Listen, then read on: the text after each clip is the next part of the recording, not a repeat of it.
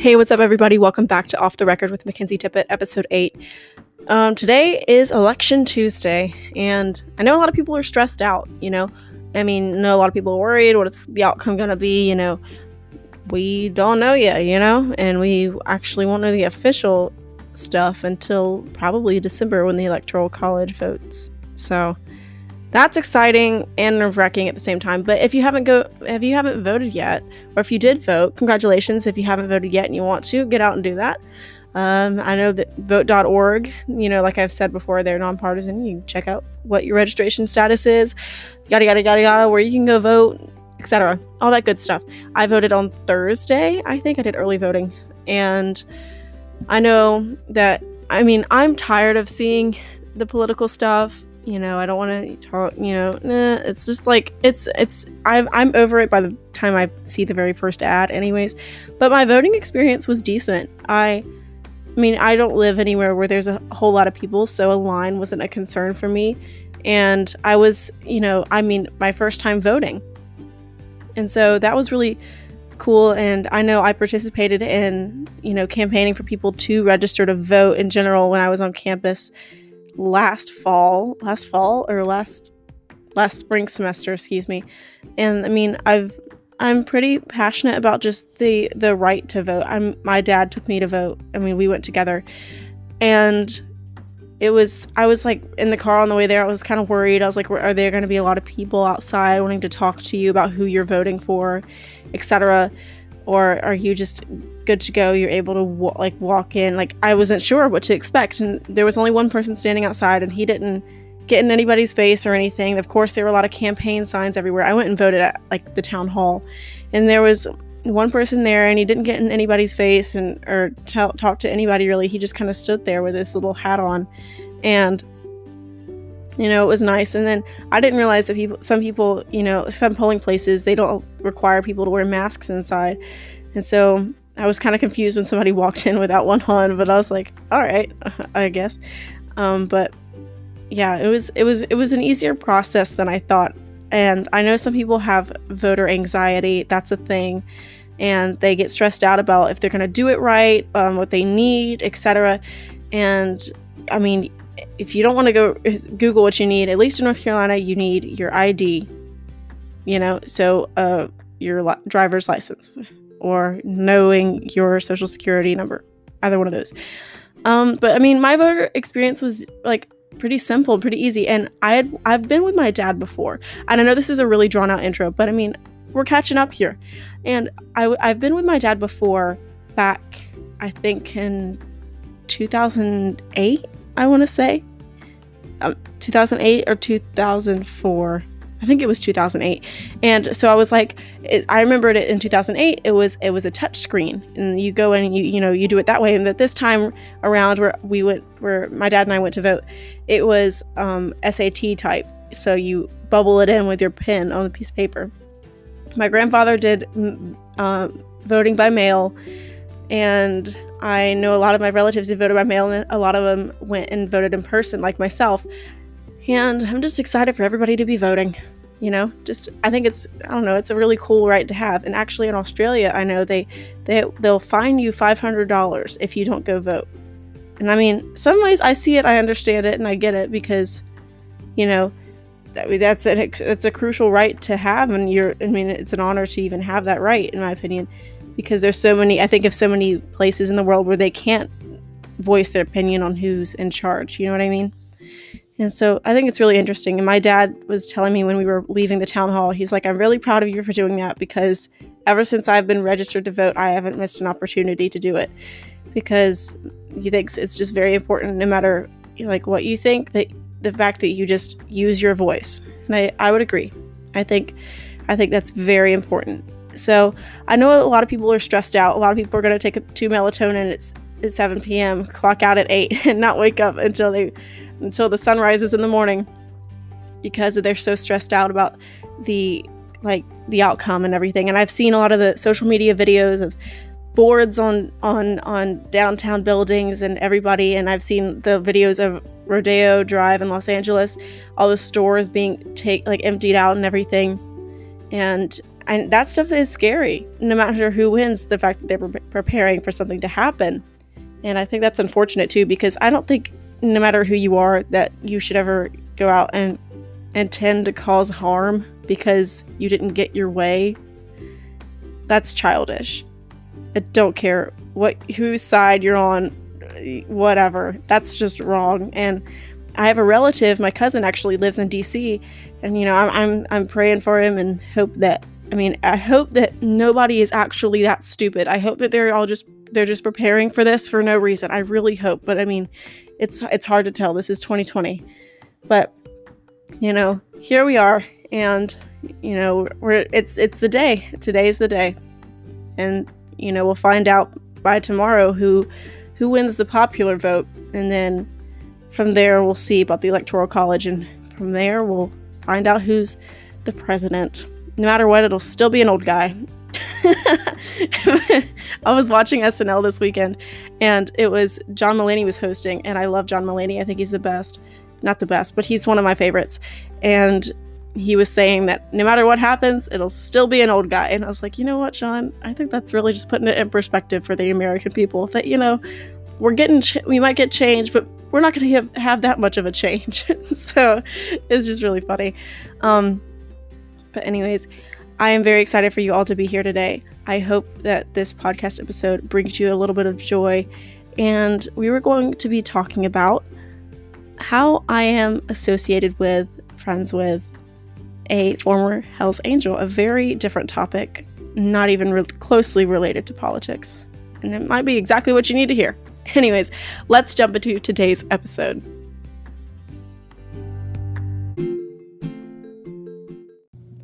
I'm guessing since you read the title, you are very intrigued to know how I became friends with a former Hells Angel. And that is, of course, what I will be talking about today how I became friends with him, associated with him, my connection to him, his story, etc. He is without a doubt one of the most interesting people I know at all. And is it's an honor to be as I mean somebody who just knows him in general and it's an honor to be somebody who associates with him as regularly as possible.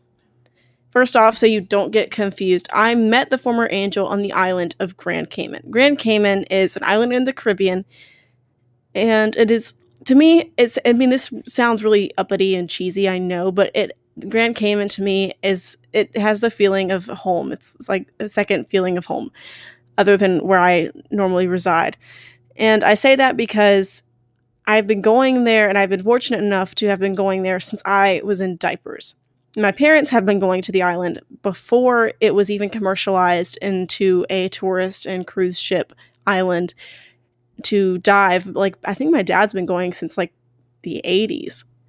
Anyways, I've been there, I've been going there for a really long time. And every time my family goes, we stay in a locally owned condominium and the workers know me. They know my brothers. They know my dad, my mom, my family, and they they know. I mean, they know my name, and they've known me since I was in diapers. Like I said, I've been going there since I was in diapers, and my childhood, you know, a large portion of it was spent on that island. My brother's blanket that he even carried around from him until it was threads was a part of a blanket that was used to cover him up when he was a toddler and in a crib at, at, the condominium that we stayed at all the time you know i mean you get my point i i have a lot of memories there and i mean i could get around the island without a gps right right and i remember running into a glass door from excitement to be there i can tell you exactly like what happened, like different stories my parents would tell me after coming back from diving on different trips when I was little. Like when there was one time, the same trip that I ran into the glass door, my dad came back from a dive and said he was like eight feet away from a hammerhead shark. And that my mother almost had a heart attack about that because she was pregnant and she's like, Oh my God, why did you even put yourself in that situation? A bunch of different stuff.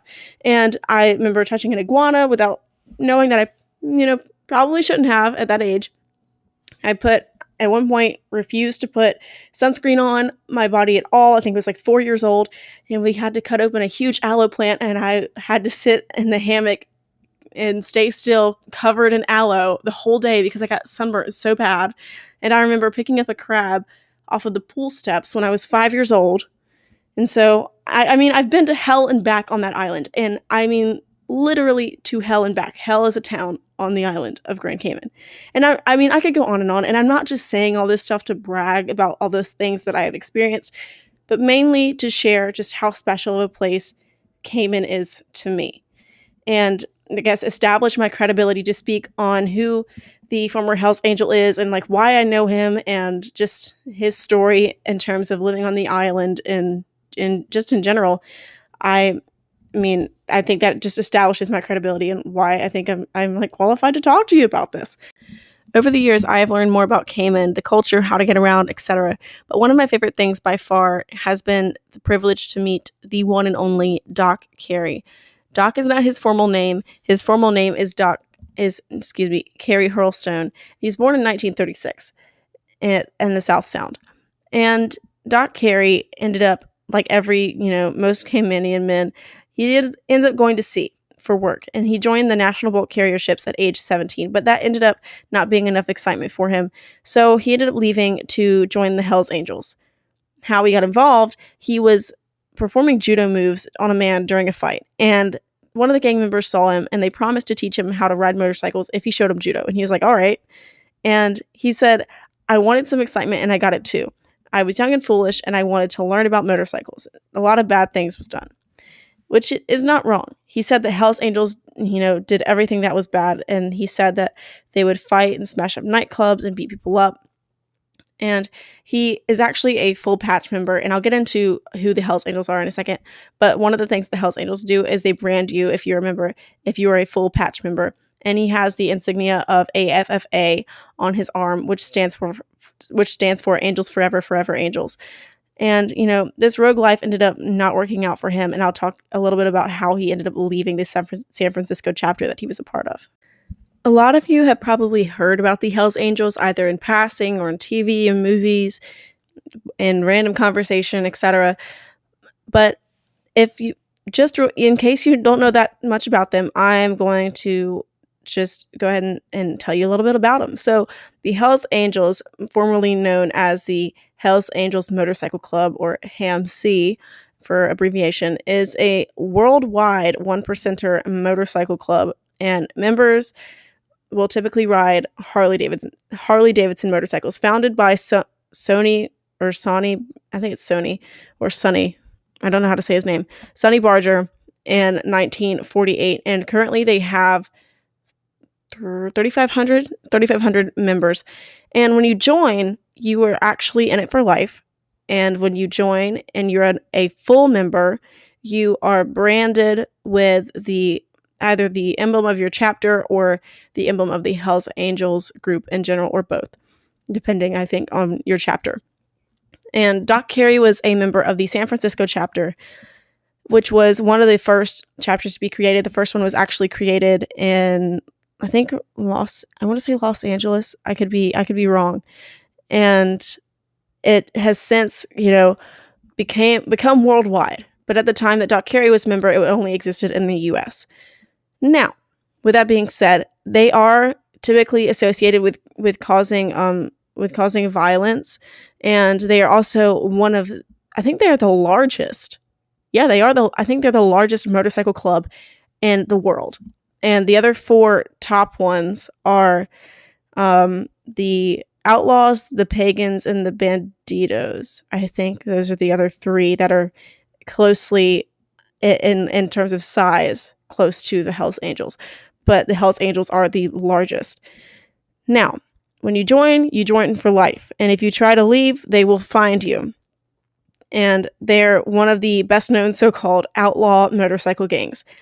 And they have been, you know, associated with criminal activity by law enforcement. And they never, but one of the good things about them, I think, is they never let anybody join who was ever considered ever convicted of or is a child molester. Good. Good. And they also don't let anybody join if they were ever um, a police officer or applying to be a police officer. So that's just that's just a few things about them. And typically, before they became a worldwide um, association, they would never go anywhere that they could not get to on their bikes. One of the most famous aso- uh, events associated with the Hells Angels is the Altamont concert Altamont, Speedway concert where they provided some sort of security for the Rolling Stones. And that's what we're going to get into next because that's what Doc Carey is tied to, and that's the reason why he ended up at Grand Cayman. Altamont Speedway Free Festival was a counterculture rock concert held on December 6, 1969, at the Altamont Speedway in Northern California of the United States, and it had an attendance of about 300,000 people. And it was also supposed to be called the Woodstock of the West. Woodstock had already happened earlier that year in um, mid August, you know, like four months earlier. And the event, unfortunately, is best known now for its considerable amount of violence. The Rolling Stones were the headliners, and supporting artists include um, Santana, Jefferson Airplanes, and the Grateful Dead. Now, and on the original poster at the very bottom, it's listed security by Hells Angels normally like most concerts we see today all of the supporting artists go went before and then the rolling stones were set to, to play last grateful dead ended up canceling their set due to the amount of violence that had happened earlier that day mick jagger had already been um, I think he was punched in the head earlier in the day when he was even stepping out of his helicopter. And during that time, if you know anything about Woodstock, and four months later wasn't going to be any different, a lot of people were doing different drugs and a lot of people were very, very, very high. And one of the um, headlining um, violent acts that ended up happening was the death of Meredith Hunter, along with three other accidental deaths, two caused by hit and run, one caused by LSD induced drowning in an irrigation canal at the, at the speedway. And what it meant by it said counterculture rock. It included, you know, rock, folk, blues rock, folk rock, jazz fusion, Latin rock, country rock, and psychedelic rock. And it was a very, I mean, crazy thing to be a part of. I mean, if I were alive during that time and I were in the area and I heard about the concert, I would have been like, Rolling Stones, Grateful Dead, oh heck yeah, and it's free. Oh, get in the car, we're going, right? Um, and just the amount of excitement, just it was free. You could be there. You're seeing all these people that you listen to on the radio, and everybody's also high at the same time. Is it was the perfect recipe for a disaster. And the the Hell's Angels were set to stand around the speedway in general and then also in front of the stage. And at most concerts, there are security members that stand in front of the stage, separating the artist from the crowd, and they'll have their backs to the stage. They're never watching the performance and they're watching the crowd to make sure that nobody's going crazy trying to jump on the stage and hurt the artist or just jump on the stage at all to interrupt the performance. So that's what some of the Hells Angels were doing, and others were just standing around the speedway making sure that people weren't going crazy. Even though they were crazy, making sure they weren't doing anything extreme, if you will. And with that being said, there things obviously happened. So the death of Meredith Hunter. So during the third song, "Sympathy for the Devil," a fight erupted in the in the front of the crowd at the foot of the stage, prompting you know the Rolling Stones to pause their set, and the Hell's Angels had to restore order. You know, tell people to you know calm it, calm down, or else something's gonna happen. And then there was a, like a longer pause and then they started playing the fourth song, Under My Thumb.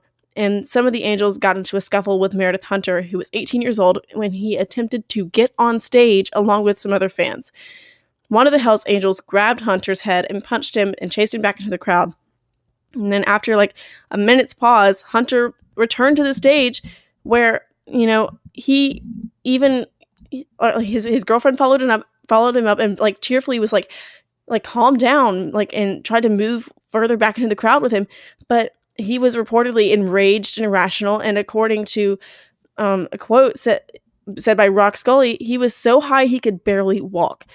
And Rock Scully could see the whole audience clearly from the top of a truck by the stage, and he said that he saw that he was he saw what Hunter was looking at. He saw that he was crazy, he was on drugs, and he had a murderous intent. There was no doubt in his mind that he was in, going to intend to do something terrible to Mick or somebody on the Rolling Stones, or just somebody else on that stage, light person, whatever.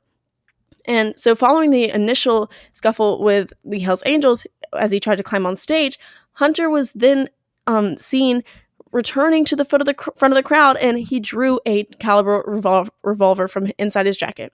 And then Hell's, that prompted Hell's Angels member as a you know as just protecting himself his the biker club and more importantly who they were there to provide security for.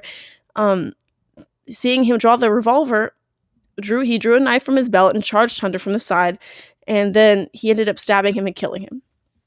Now, this is all on record and was shot by two of the photographers and videographers from the event one taking pictures in the crowd and one who was on top of a bus. The events that occurred at Altamont Speedway ultimately ultimately pushed Carey over the edge, and he was like, "I have got to get out of here." So he ended up returning to Cayman, not even within a year of being a member of the Hells Angels, and making his way back to the island by boat. And back home, though, is as much as it was a relief for him not to be a part of the Hells Angels anymore, he it, it really wasn't easy. He found odd jobs as a furniture builder, and he ended up building a little workshop that is still in in use today. And that's actually how I met him. Um, he started doing drugs and he was drinking a lot and he even went through a few marriages before he ended up falling madly in love as in story in in fairy tale fashion with a George Town woman named Meryl. George Town is the capital city of Cayman. But he ended up falling in, falling in love with Meryl and she said, "Hey, if you don't stop doing drugs and you don't stop drinking alcohol and she's she's like, "I'm leaving." And he's like, "Well, I guess I guess I'll quit." and so he did. And um, he said he finally fought off the demon and he finally got off of it. And he ended up marrying Meryl and having a daughter who her name is Princess. Isn't that cute? I think it's cute. But anyways, his wife says that it was Jesus that turned his life around and he and he believes her fully and he is ter- totally turned into somebody he says would be unrecognizable from from who he was when he was a member of the Hells Angels group and even when he came back to the island for those first couple of years. He said that even for the prize of $10 million, he would never take a drink of alcohol again. And even even though he's changed a lot, everything still eh, nothing one thing that has never changed about Doc Carey is that everything about him is something that causes you to turn your head. You know, and he is now a collector, a world record holder, and a jeweler and we're going to talk about that. He collects so okay, in his in his little in his in his in his workshop that he has on the island, it's called Doc Carey's Black Coral Clinic. You can look it up. Um and you'll see you'll find pictures of it and you go in and there on one wall on one wall there are a bunch of jars with marbles in them. And originally that's what he wanted to collect and end up being in the world record books for because he always that was something he wanted to do. And he ended up stopped doing that because he's like you know this is just getting too extensive and expensive and and i can't do that with what i'm trying to do with my black coral. And so he ended up actually being put in the guinness book of world records for collecting something that none of you are thinking about right now. No, I, none of you think about okay literally say it out loud one two three what you're what you think this man was put in the world records book for. Uh-huh that's not it. This man was put into the Guinness Book of World Records for his collection of women's bathing suit bottoms. And he has a thong book. When you walk in, it's it's right there to the to the left of the door, sitting on a small table, and within that book is every single name of any of any woman who's ever give, given him a bathing suit bottom, underwear, whatever, where they're from, when they gave it to him.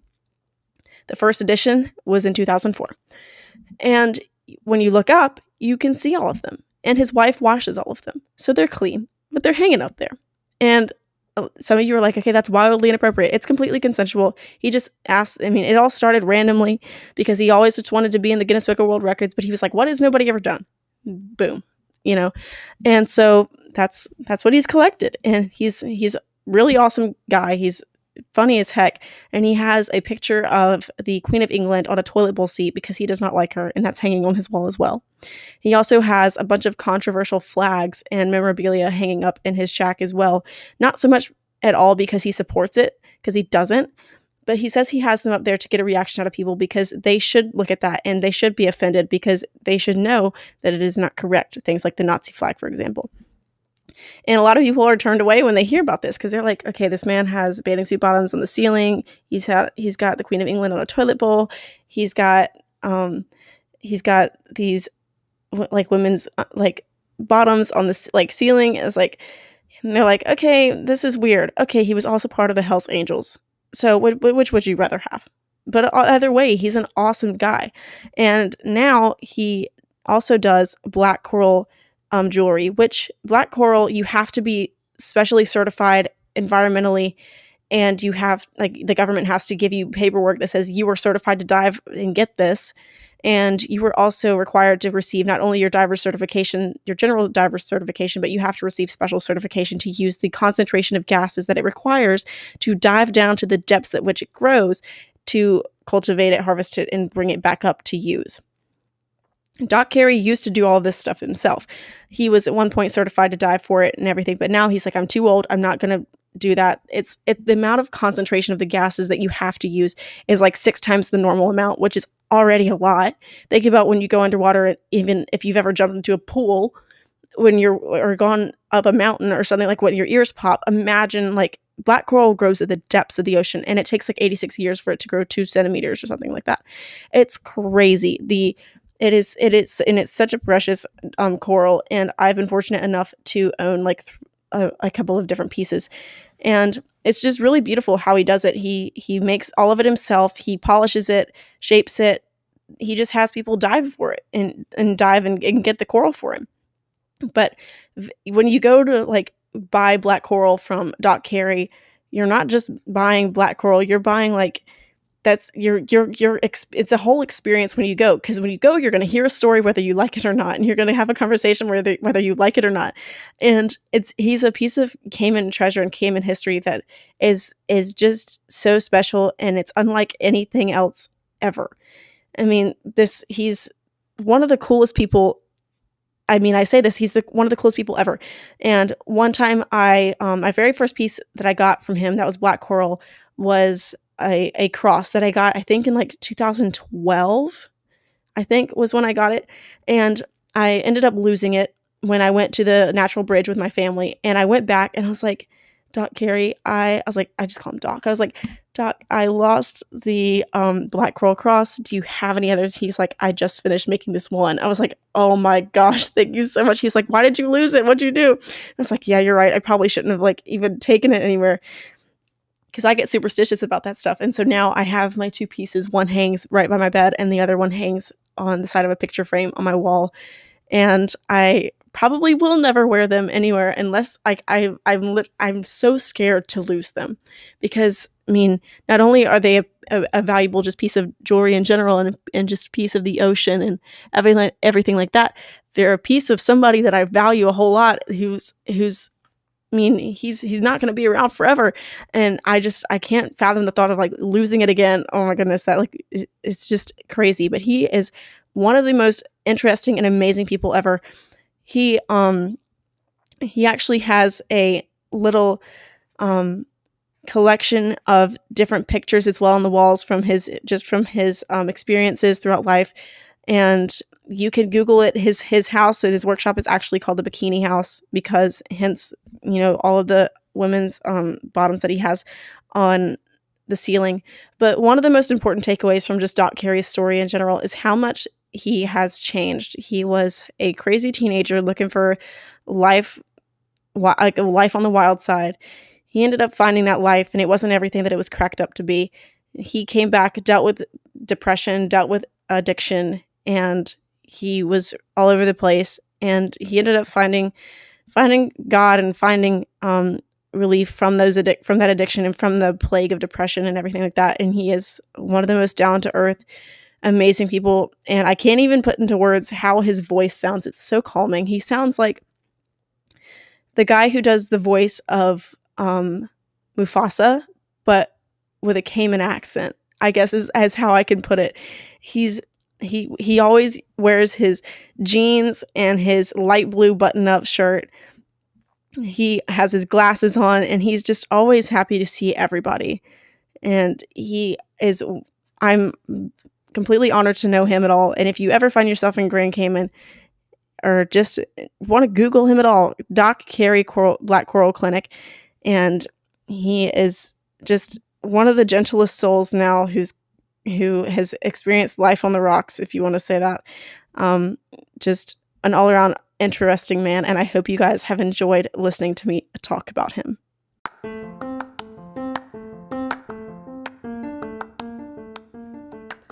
It's actually supposed to go down to the island this year, but unfortunately, because of Corona, everything that got canceled. And I know on the island of Cayman, it has been especially hard for them because they are isolated from anything that is shipped in and, and everything like that. But every time I visit with Doc Carey, a simple intended hello and how are you catch up and turns into an hour or longer conversation. And I've l- been told and learned so much from this man that I couldn't even fit it into a season's full worth. I mean, of of episodes. I he I've every story every time I go I come out with a new story. And you know we my whole family goes and we and we always get a piece of black coral or something else. And we sit there and we'll talk to him. My brothers and I will walk out into the beach and you know hang out there and just we've learned so many stories from him over the years and he's one of the most interesting people. Definitely give him a google. I hope you guys have enjoyed this episode of off the record from mackenzie tippett. I know i have. I've enjoyed talking about one of my favorite people so much and i can't wait to see you guys next week. Have a wonderful rest of your day